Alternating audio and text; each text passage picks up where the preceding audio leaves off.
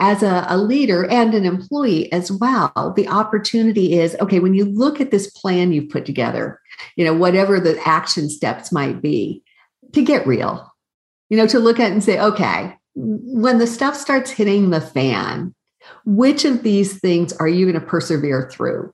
Which are going to mean enough to you? Which are going to deliver enough bang for your buck to stick with it? And get real and right-size those plans, you know, because so frequently I think we just think that somehow the plan is the magic, and you know, how many bullet points we've got or action steps dictates the value of it. And at the end of the day, it's how much energy someone will put into any of those points to take them forward that, to me, defines success. The future of work isn't about shareholder value, technology, metrics, or automation. It's about being human and putting people first through actionable love. Welcome to the Love in Action podcast, where we hold deep conversations with extraordinary people to help you grow as a leader and expand your business. Here's your host, Marcel Schwantes. Welcome to another episode of the Love in Action podcast. My name is Marcel Schwantes. I'm an executive coach, speaker, Inc. Magazine contributing editor, and the creator of the From Boss to Leader Servant Leadership course for managers and executives. Glad you are here. This is the only show, to my knowledge, that explores the role and principles of love and care in business and the workplace. None of the squishy stuff. We're talking about courageous and essential skills and practices to help people flourish and businesses to grow. And we would love it if you could share this episode with someone in a leadership or management role. That's why we're here, to support and empower managers, executives, and anyone in a position of influence. And hey, if you like the show, we would be grateful if you could leave us a review on iTunes as well. Now, there are few people that I invite back for a second episode. I mean, it's a pretty short list, which means they are fully deserving of coming back because, well, their message or mission in the world so much aligns with everything I do. Case in point, Ken Blanchard. He's a servant leadership guy.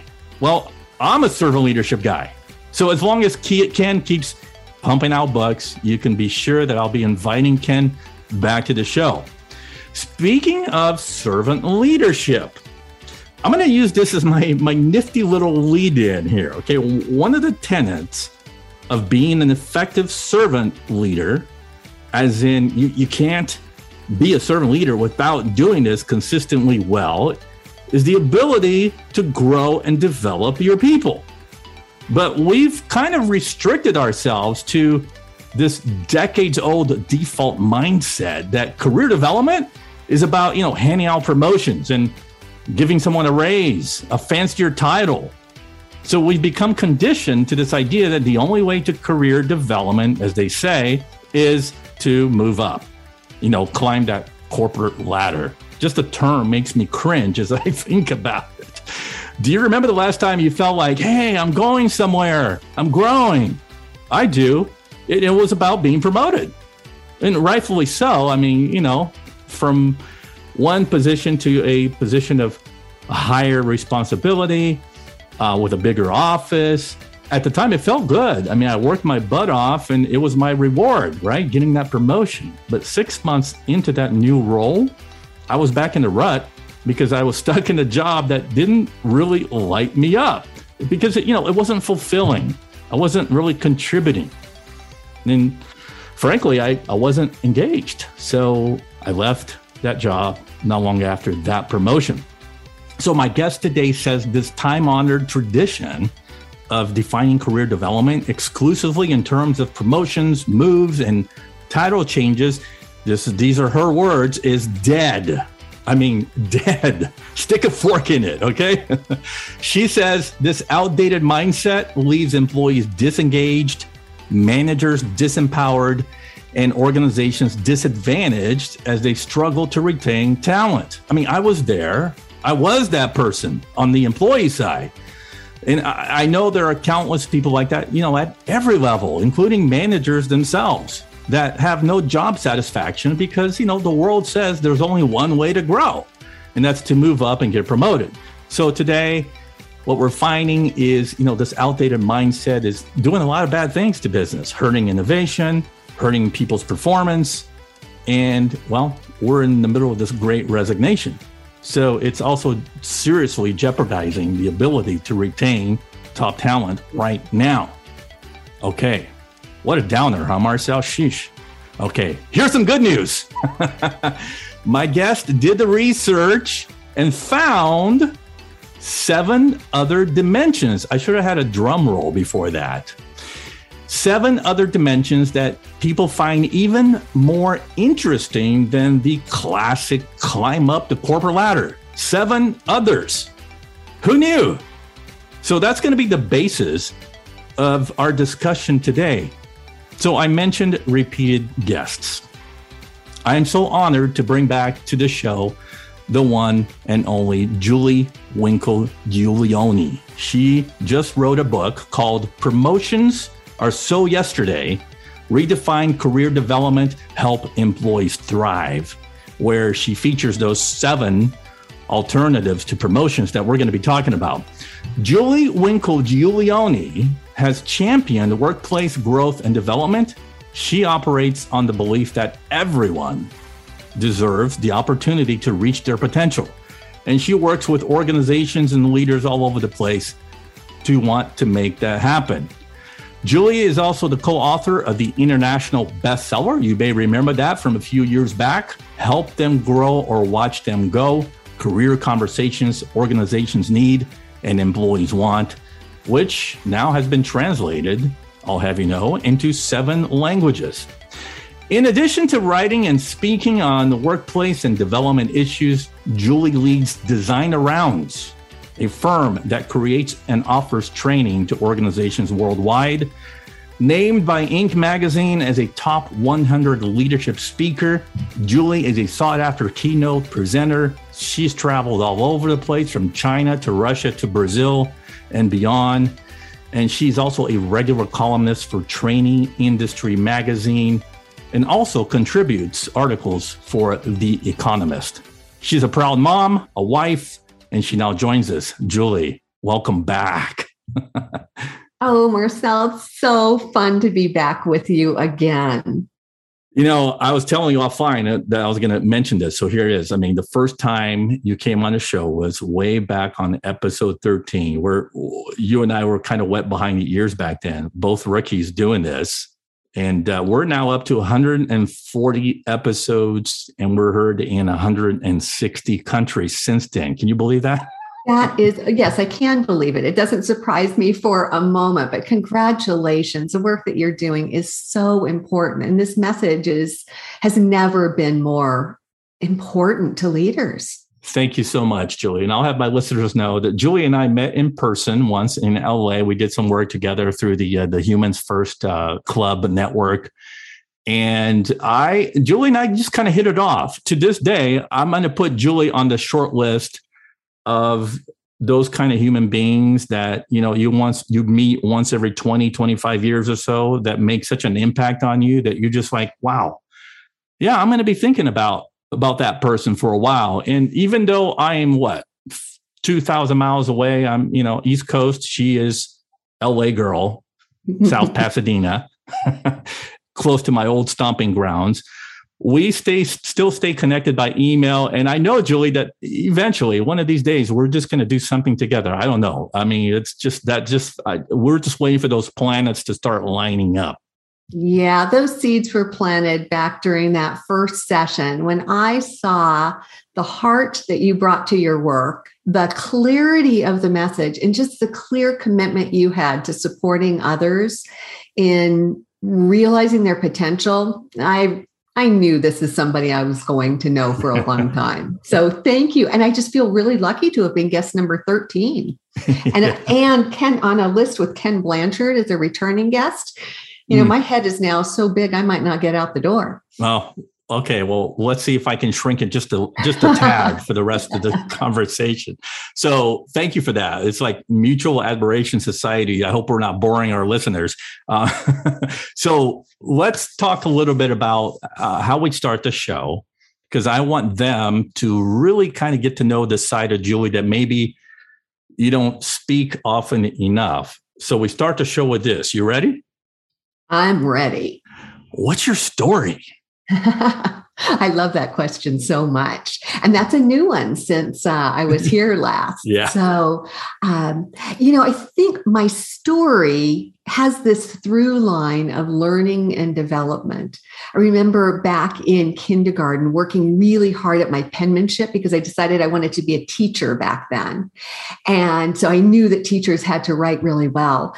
And as I look at everything I've done, gratefully, my handwriting isn't on the line these days.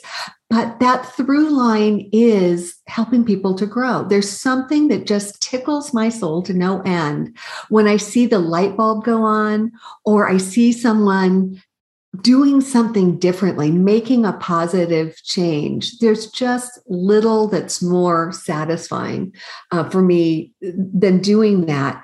And my own experience of development was kind of interesting. I grew up, it wasn't until I was about 30 years old that I had my first, just not even a bad boss, just a normal boss. Before that time, I had people who were just natural developers and I thrived. And then I hit a normal boss and I realized with that contrasting experience, wow, that's a game changer.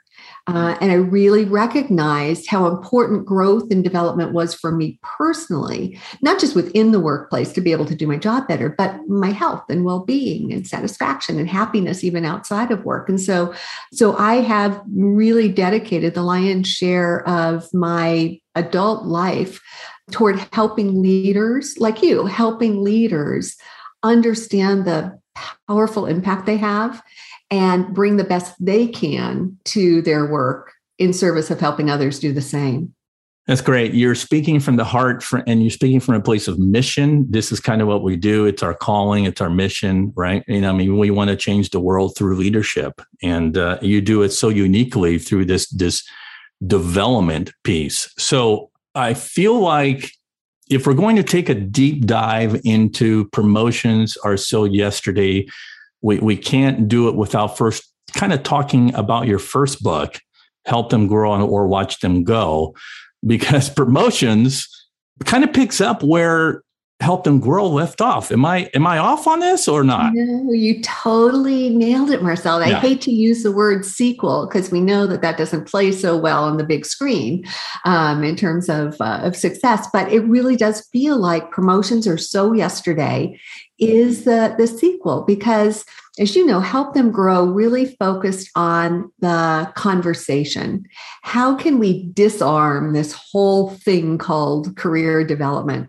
How can we take some of the burden away from it, the heaviness, and turn it back into the human endeavor that it is? And at its core, development is a relationship that we have, leaders and employees, and it plays out through conversation. And so Help Them Grow is all about how can we have better conversations, higher quality conversations, more insightful conversations, and just, gosh darn it, more conversations over time rather than that one and done off in the corner once a year. And we forget about it until this time next year.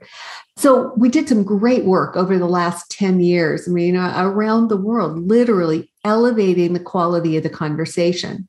And yet in the back of leaders' minds still, there was this worry floating around because despite how great the conversation was, they had this fear, this assumption, this concern that no matter how great the conversation was, that at the end of it, the expectation on the part of the employee was going to be for the promotion, the title, the new role, the thing they had so little of.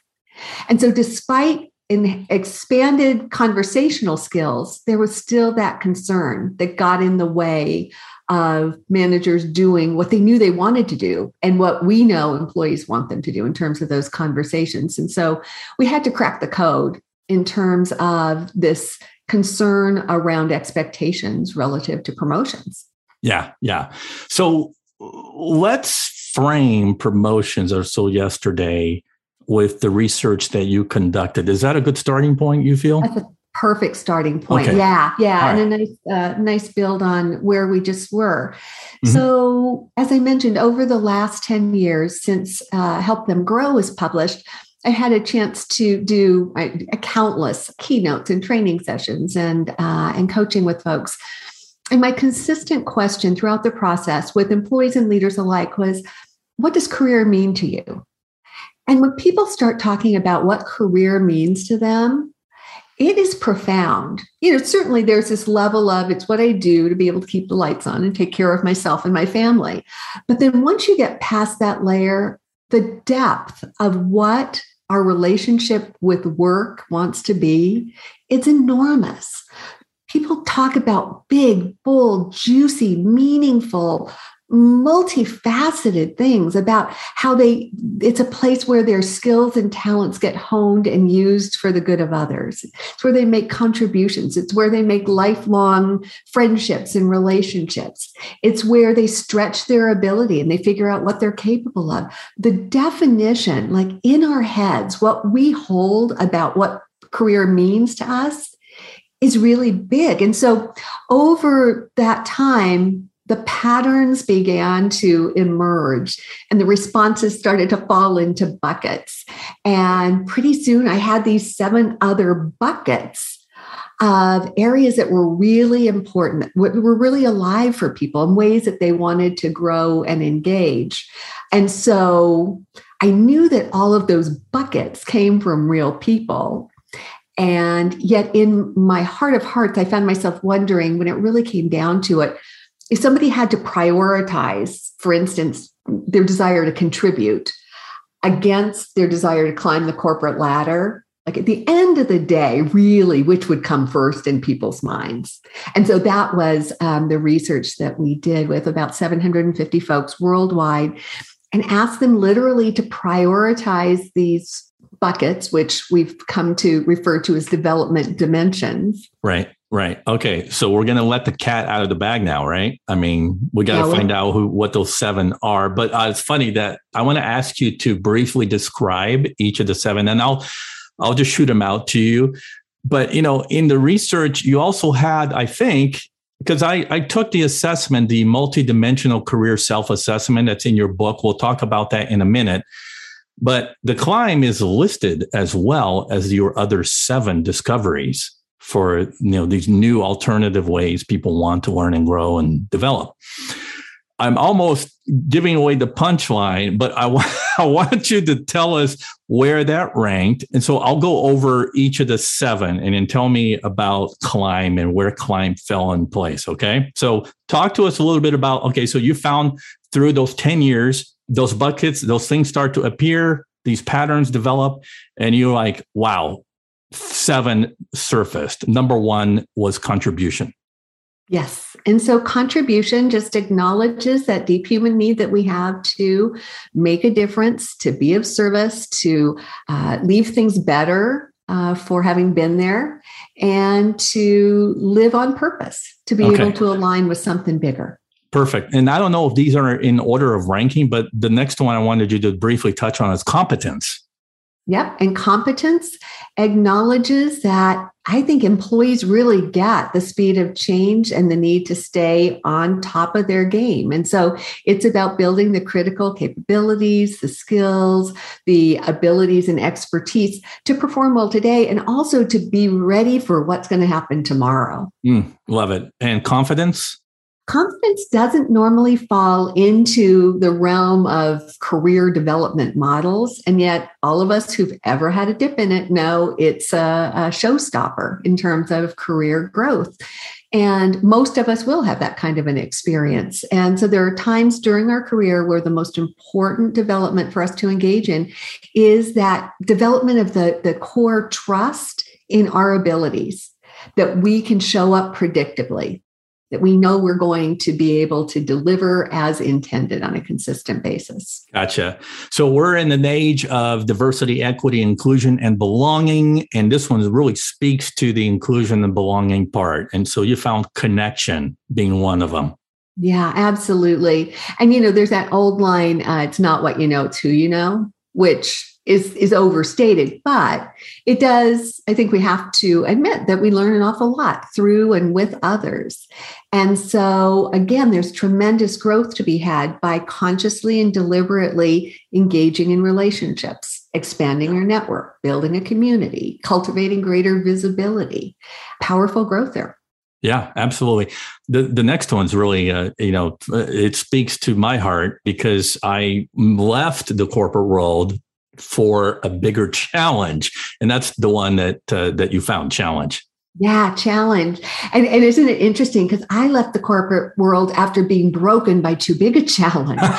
So it can go both ways. So, it's really true. So, and challenge is one actually that really resonates well with managers. Many managers have already figured out how to introduce challenge into someone's role.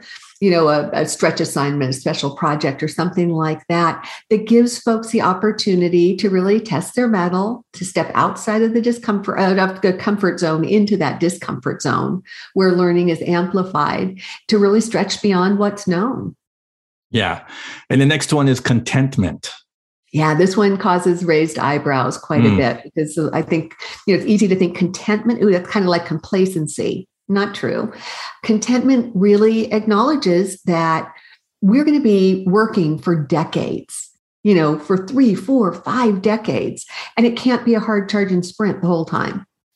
There are times in our career when the best step forward is that step back to say, how can I cultivate greater ease, greater joy, greater balance, greater meaning in service of sustaining me over the long haul? And the last one is choice. Yes. And again, one of the top psychological needs people bring to the workplace, this need for control and autonomy, volition, to be the boss of themselves, and to be able to make decisions about the where and the when and the how of their work. So I mentioned this nifty self-assessment tool that Julie has in her book. You'll find it on page 4. And I was like, oh, I need to take this because I wanted to know where I fit in to these 7 buckets, right? And so the assessment, the results for me, Julie, here's now you're getting the scoop on my hot buttons here. So I mentioned contribution. That's number 1. Which is consistent with your research, number 1 for most people as well. The second one for me is contentment. It was actually a tie with contribution, contentment. So contentment is all about, am I enjoying what I'm doing? And am I satisfied and feeling fulfilled in the work that I do? And oh my goodness, this became so integral for me when I left the corporate world. But you're talking about, you know, people that are actually working in the corporate world to be able to feel this way. And so I think that's really key, contentment as well. And then the third one for me is also came up. Well, we're going to be talking about choice. So that was the third one, choice. Interesting. Which we'll touch on in a minute, but okay. So any thoughts so far on, you know, finding what mine are versus what your research found?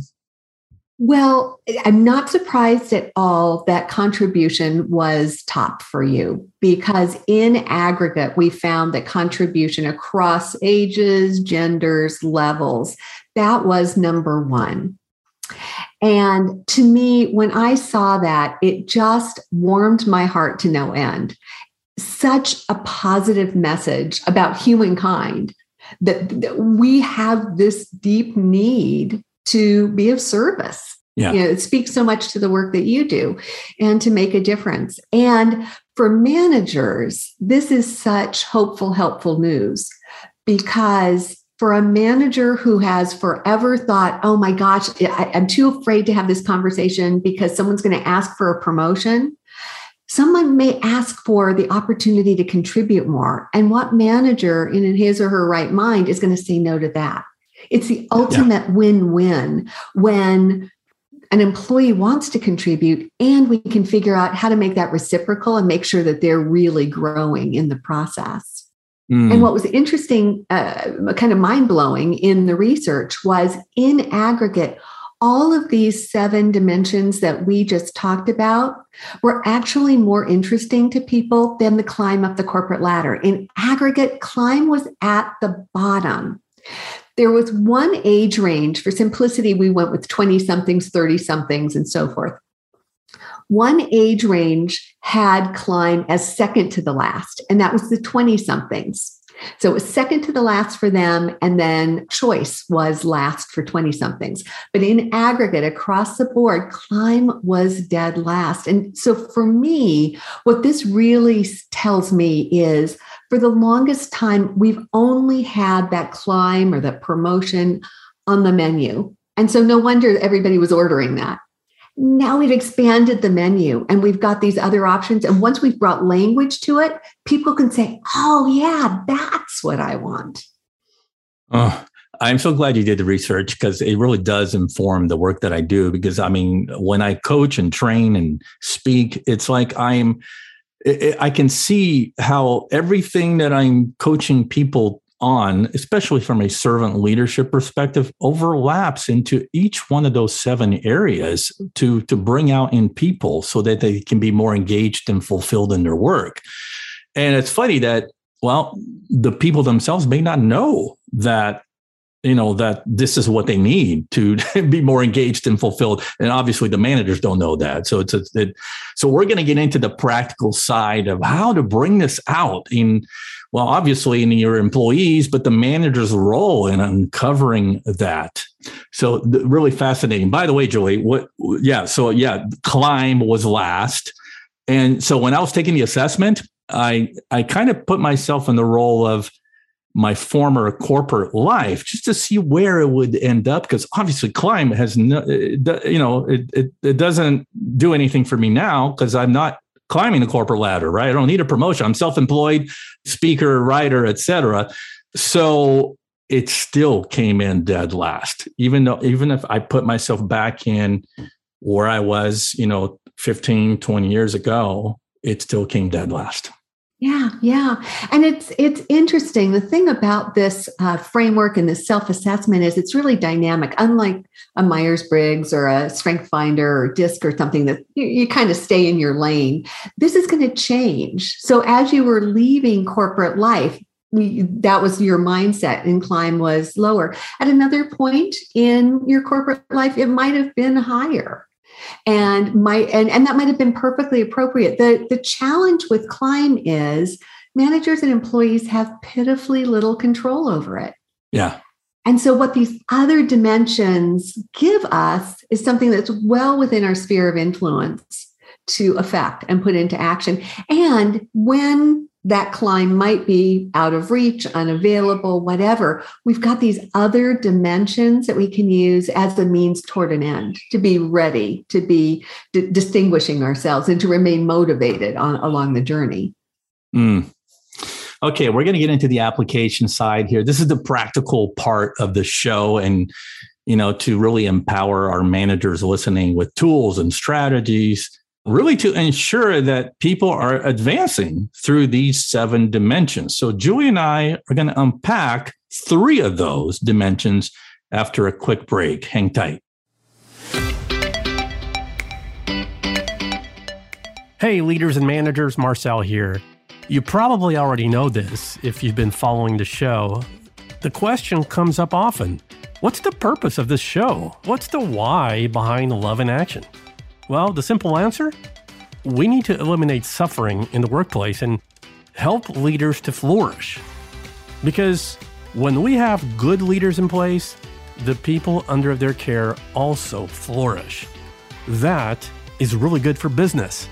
And by the way, as an extension of the podcast, I launched a leadership development course. It's got a catchy name. Check it out on my website. It's called From Boss to Leader. And in this course, I teach the skills that you often hear on the show. Things like how to communicate more effectively, how to engage your employees to put out their best effort, and how to build a high-performing organization. So check it out. I'm taking calls right now, and I'd love to personally chat with you to see if this course may be a good fit. Reach me on my website, marcelschwantes.com, and click on Virtual Training.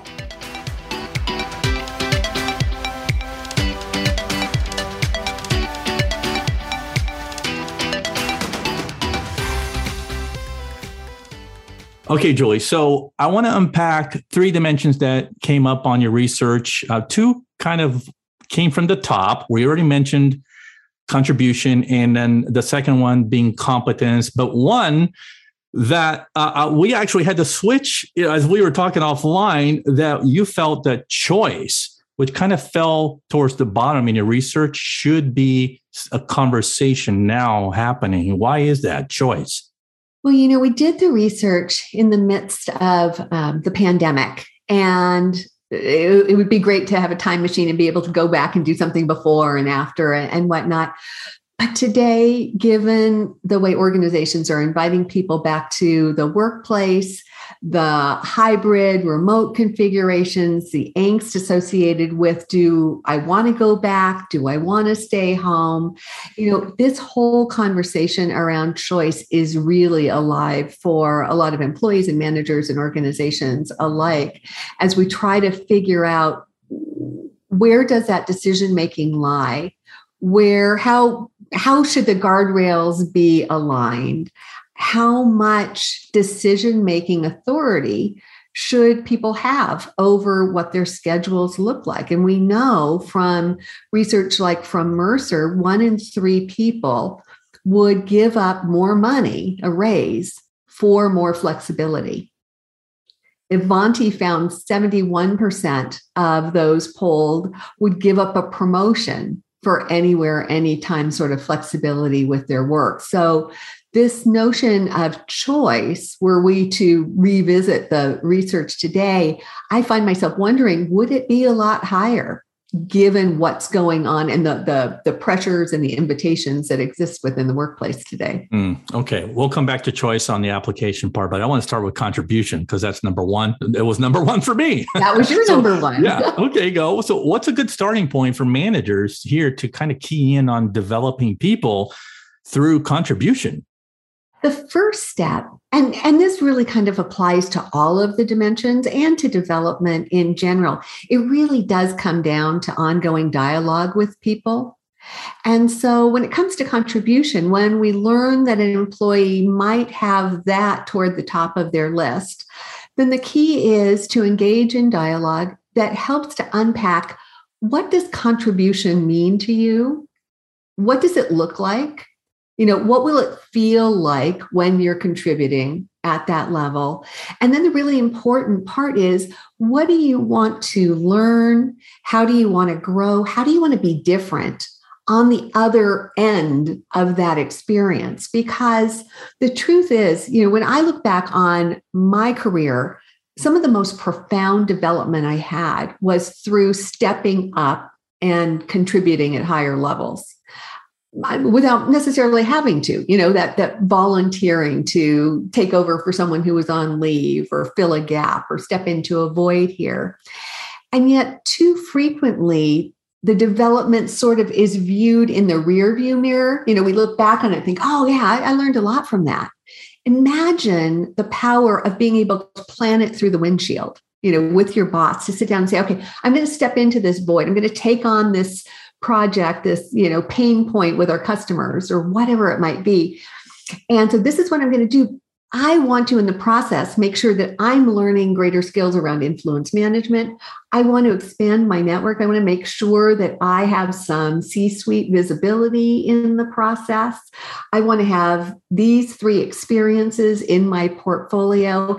At that point, it's powerfully reciprocal, and it energizes the work and delivers the learning as well. So, okay. And so the questions that you started out with are questions that managers should be asking.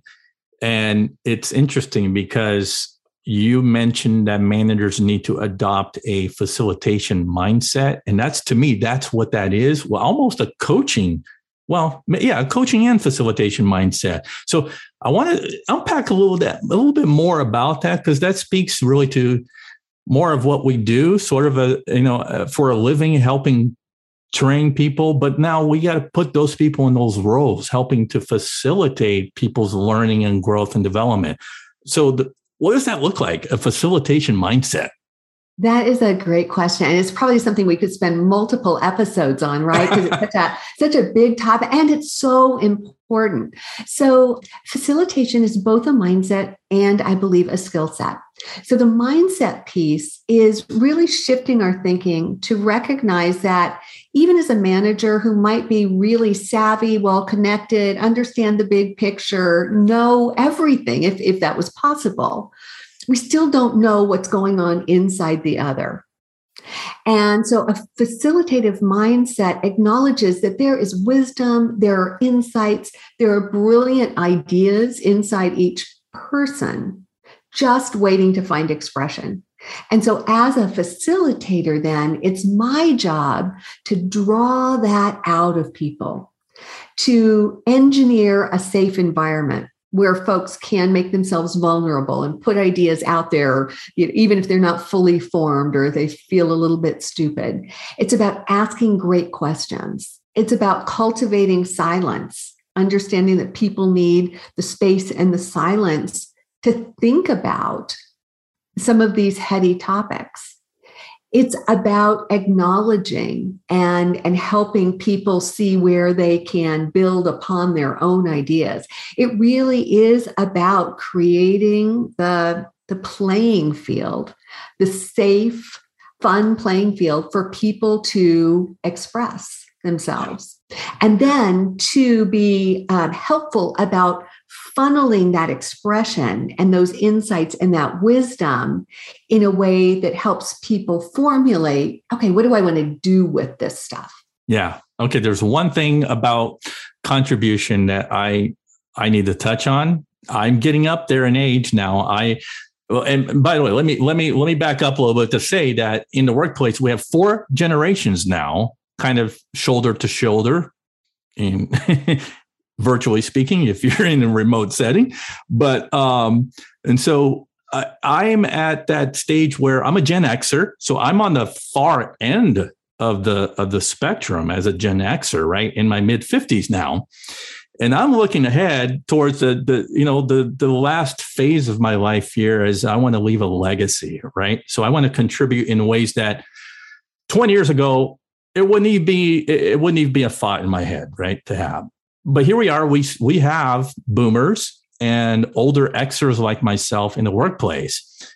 And promotion is not their thing anymore. I don't care about career development. They've done it all probably. And so talk to me about helping more senior individual contributors, those toward the end of their career, to contribute in a more meaningful way. What can managers do now to engage them that way? Yeah. I've coined the term pre-retirement. Those months, those years before retirement has a really magical period of time. And it's interesting, Marcel, my husband is older than you are. And he says the same thing. He has that same sensation. And his poor boss, a couple times a year has to have those conversations with him. And the man doesn't even know what to do because Peter says, I'm happy doing what I'm doing. I don't want to go anywhere else. I don't want your job. I don't want anything beyond the opportunity to work with great clients, do good work, and enjoy this process. And there are lots, the pool of folks like you, like Peter, like myself, is growing. Traditionally, there were kind of 2 ways that managers thought about this pre-retirement population. One was, they're not going to be here very long. Let's just put them out to pasture. Let's not invest a lot of resources in them and we'll backfill when they leave. The other was thinking about how, a lot out of fear, actually, how do we get everything they know and can do out of their brains, all that institutional knowledge? We don't want to lose that. And so there has been a lot of effort to make sure that those folks in the pre-retirement time are contributing in terms of mentoring others, training others, documenting their processes, and that sort of thing. What I would suggest, though, is, again, contribution is most powerful when it's reciprocal. So the idea of me just giving and giving and giving, there's not a lot of energy associated with that. Even if I'm on the verge of retirement, I don't have one foot in the grave anymore. There's going to be more stuff I'm going to want to do on the other side. And so during that time when I am giving to the organization on my way out, that's still an opportunity for me to be strategic about what do I want to learn? What experiences might I want to cultivate? Yeah, okay, I'm going to mentor somebody, but I want, reciprocal mentoring. I want to be connected with someone who might be able to help me think through what my next phase is or how to do something differently as well. So to be really intentional in a way that it becomes a win-win. That's great. Okay. How about we transition to competence, right? So this was the number 2 ranked way employees want to grow based on your research, and that's through competence. So how can managers make sure this is happening consistently?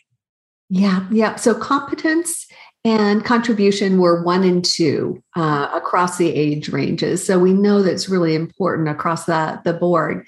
And, managers already understand, for the most part, the need to help people grow their skills and abilities and expand what they're able to do. I mean, when you look at the research for the future of work, 85% of the jobs we'll be doing in 2030 haven't been invented.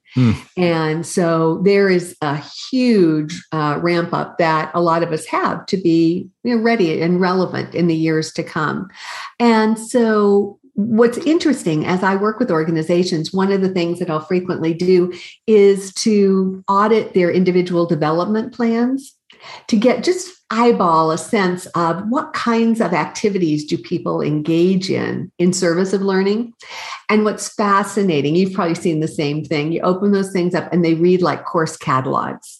Send them to this class and that workshop and this symposium. And so managers tend to kind of default to thinking about sending folks to training. And you and I make our living doing this. So let me make it clear to your listeners, it's good stuff. Don't stop doing that. Right. But it's just a drop in the ocean of the possibilities that exist for growing competence. And so in that chapter of the book, we really dig into what is the breadth of possibility before you as a manager that will help you help others to grow. And, the spoiler alert is, to the extent that we can embed that growth right in the workflow, it becomes a real, synergistic, efficient win-win. Yeah. Well, I love this. I'm not going to give away the punchline because it's a word that you don't hear very often. So you say that there's one fundamental competency that should be at the top of everyone's development plan. What is that? Learnership. Again, I've been making up words since I was a kid, and but this one just really sticks with me because, we talk about leadership, totally important, but the practice of ongoing learning, lifelong, intentional, deliberate growth is really essential. As I just mentioned, so many of the jobs we're going to be doing in 8 years aren't here yet. When you think about the job titles that are around today that weren't here even 5 years ago, if we don't commit to learning throughout the course of our lives, if we don't invest the time and the energy it takes to expand our purview, to grow our skills, to deepen our network, there's a good chance that a lot of us will be irrelevant in the not so distant future. In the competence area, there is something that it's almost like we need to test.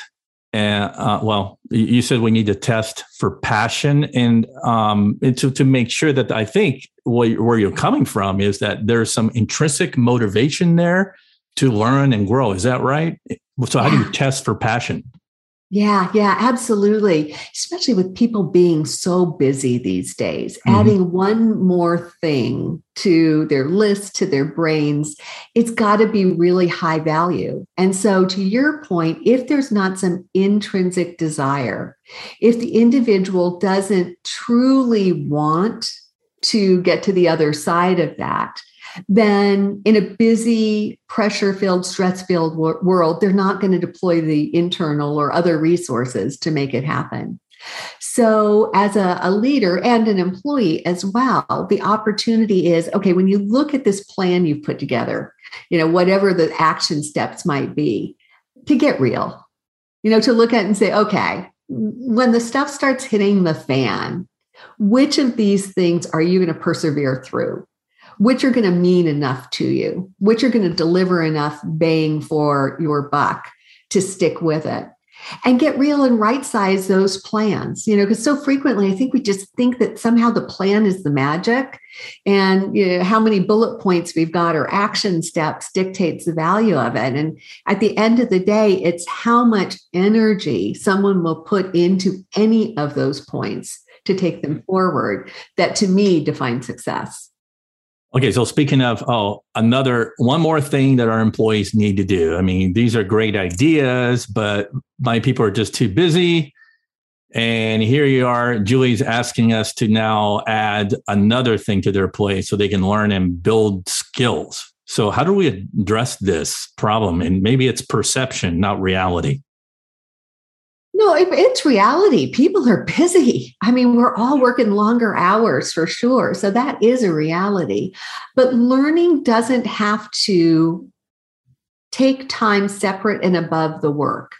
If we get clever about it, we can double team this. We can embed the learning into the work. So if someone's doing a project, we can include the competencies or the skills that they're trying to learn in there. So if I need to become a better collaborator, for instance, then on the projects that I'm engaged in, if I bring special attention to how I'm collaborating, if I gather some feedback from my team members, if I connect with my manager and report back on the couple of things that I did that were outside of my comfort zone that helped me connect differently and have greater influence with that group, I can be learning collaboration while I'm delivering the deliverables. And one of the best quotes, gang, that Julie drops in the book as it relates to this area right here of competence is the work becomes the development becomes the work. It almost sounds like a Warren Buffett quote. Oh, Ken Blanchard and Warren Buffett. No, that's really yeah. I love that. That speaks to me. It's not creating more work or here we go, we have to carve more margin that we don't already have. But it's a seamless process where work actually you learn as you work, basically. Yeah, and when we're deliberate, when we're mindful, when we're intentional, any job can be an opportunity for growth. Yeah. All right, let's transition to the last one that you and I picked out from the 7. So this is, another way that people can grow, according to your research, and that's through choice. So, okay, I'm a manager. What can I do to help my people have a more consistent experience of choice? What does that look like? Yeah. Well, so the first thing is to step back, because you are an enlightened manager who's not fearful of this idea of choice. A lot of managers, you start talking about giving employees choice, and that can be scary. I mean, after all, there are processes and systems and structures in place for a reason. And so this isn't about just throwing all of that up and letting things fall where they might.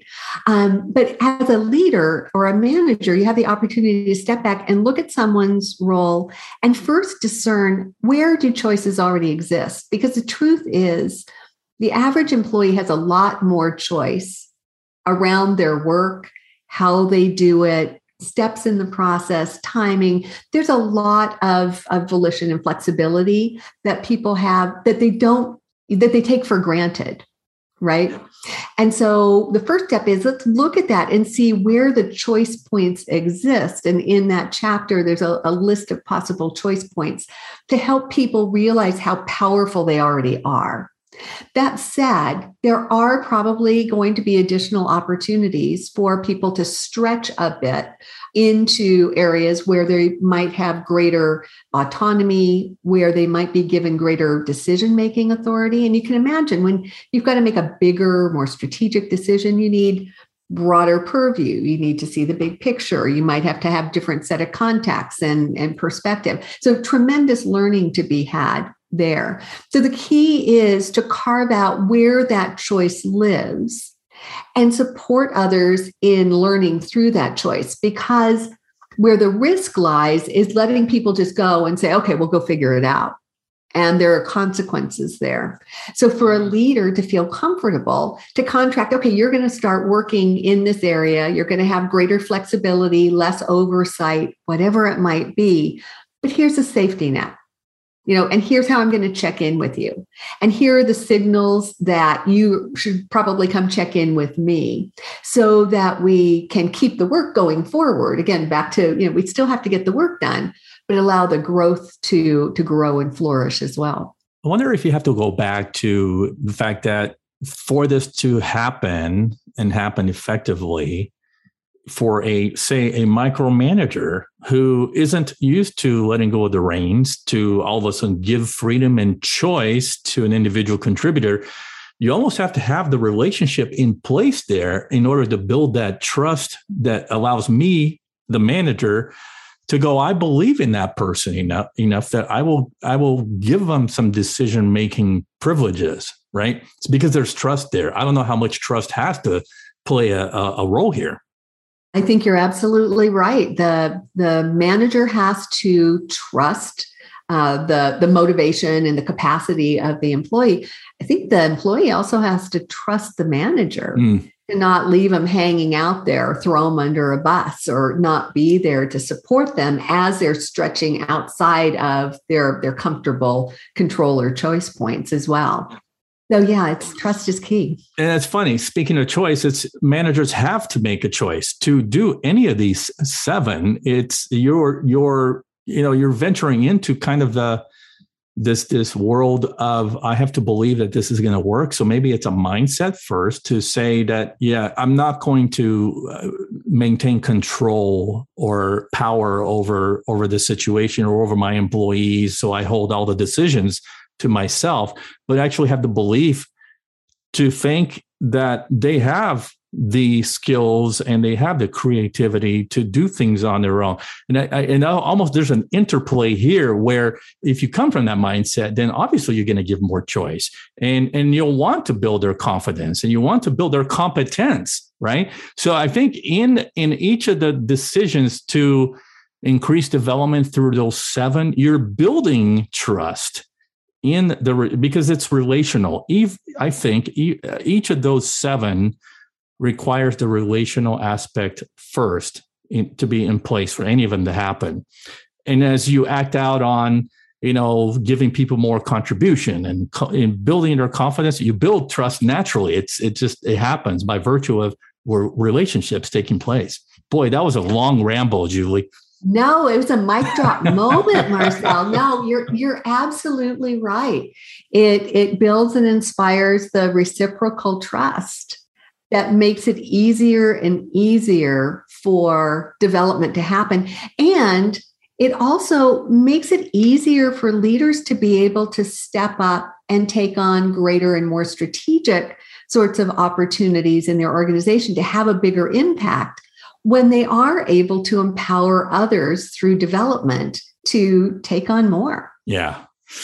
So before we wind down here, I want to make sure that we took care of the important stuff, right? So is there anything that you need to uncover here that we didn't that's really important for our listeners to know?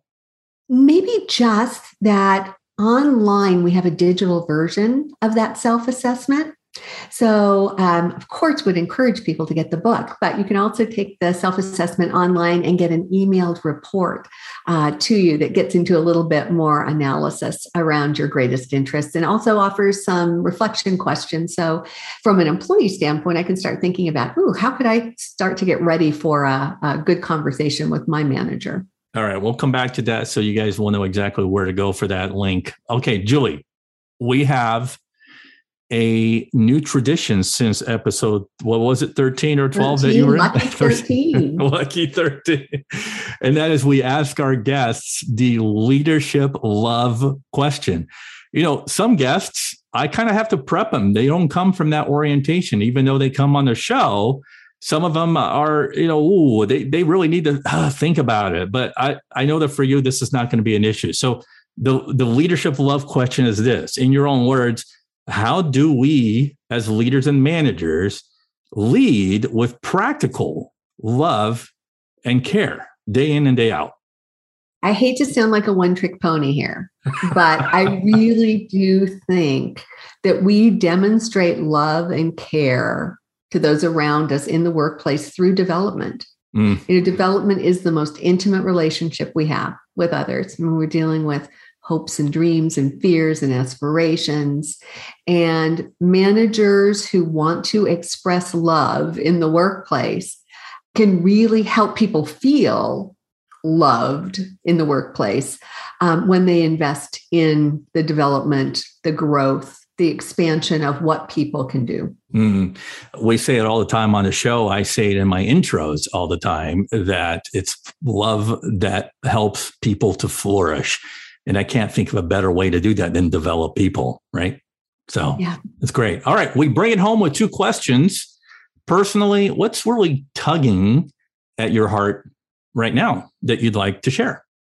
You know, it breaks my heart when I look at the folks in New York as well as in the Los Angeles area who are experiencing, you know, high infection rates of COVID again and feeling like they're being drugged back and having to take the precautions that they were so enjoying letting go of as summer begins, and the workplace implications associated with that, the additional stressors that everyone has in the back of their minds as they're going out and working with others. It'll be good when we get past this. Thanks for that, Julie. And finally, you get to close us out. Bring us home with a closing remark or maybe a takeaway to keep us inspired. Well, it strikes me that we have a unique opportunity as leaders to help people change their relationship with career and career development, to really realize what's in their hearts around careers, to break the frame, to trade promotions for possibilities, and, you know, to express that love that we were just talking about in a really tangible way by helping people be better and feel better in the workplace. And leaders who can crack the code on that, they're the ones who are going to be able to enjoy the kind of satisfaction and the engagement and the results and the retention that organizations really need to thrive today. Fantastic. Julie, if people want to connect with you and learn more about you and take that digital assessment, where can they go? JulieWinkleGiulioni.com. And I'm sure you'll put that in the show notes because it's a lot of vowels. Fantastic. Yes. Expect that in my show notes. As always, every time we get together, you know, it's funny that every time you write a book, and I get it, I'm one of those podcast hosts, yes, that reads books.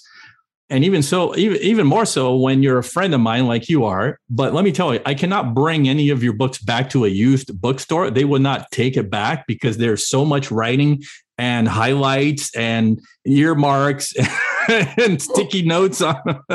And what I mean to say is that I always learn from you and the work that you do. So we're all much better for it.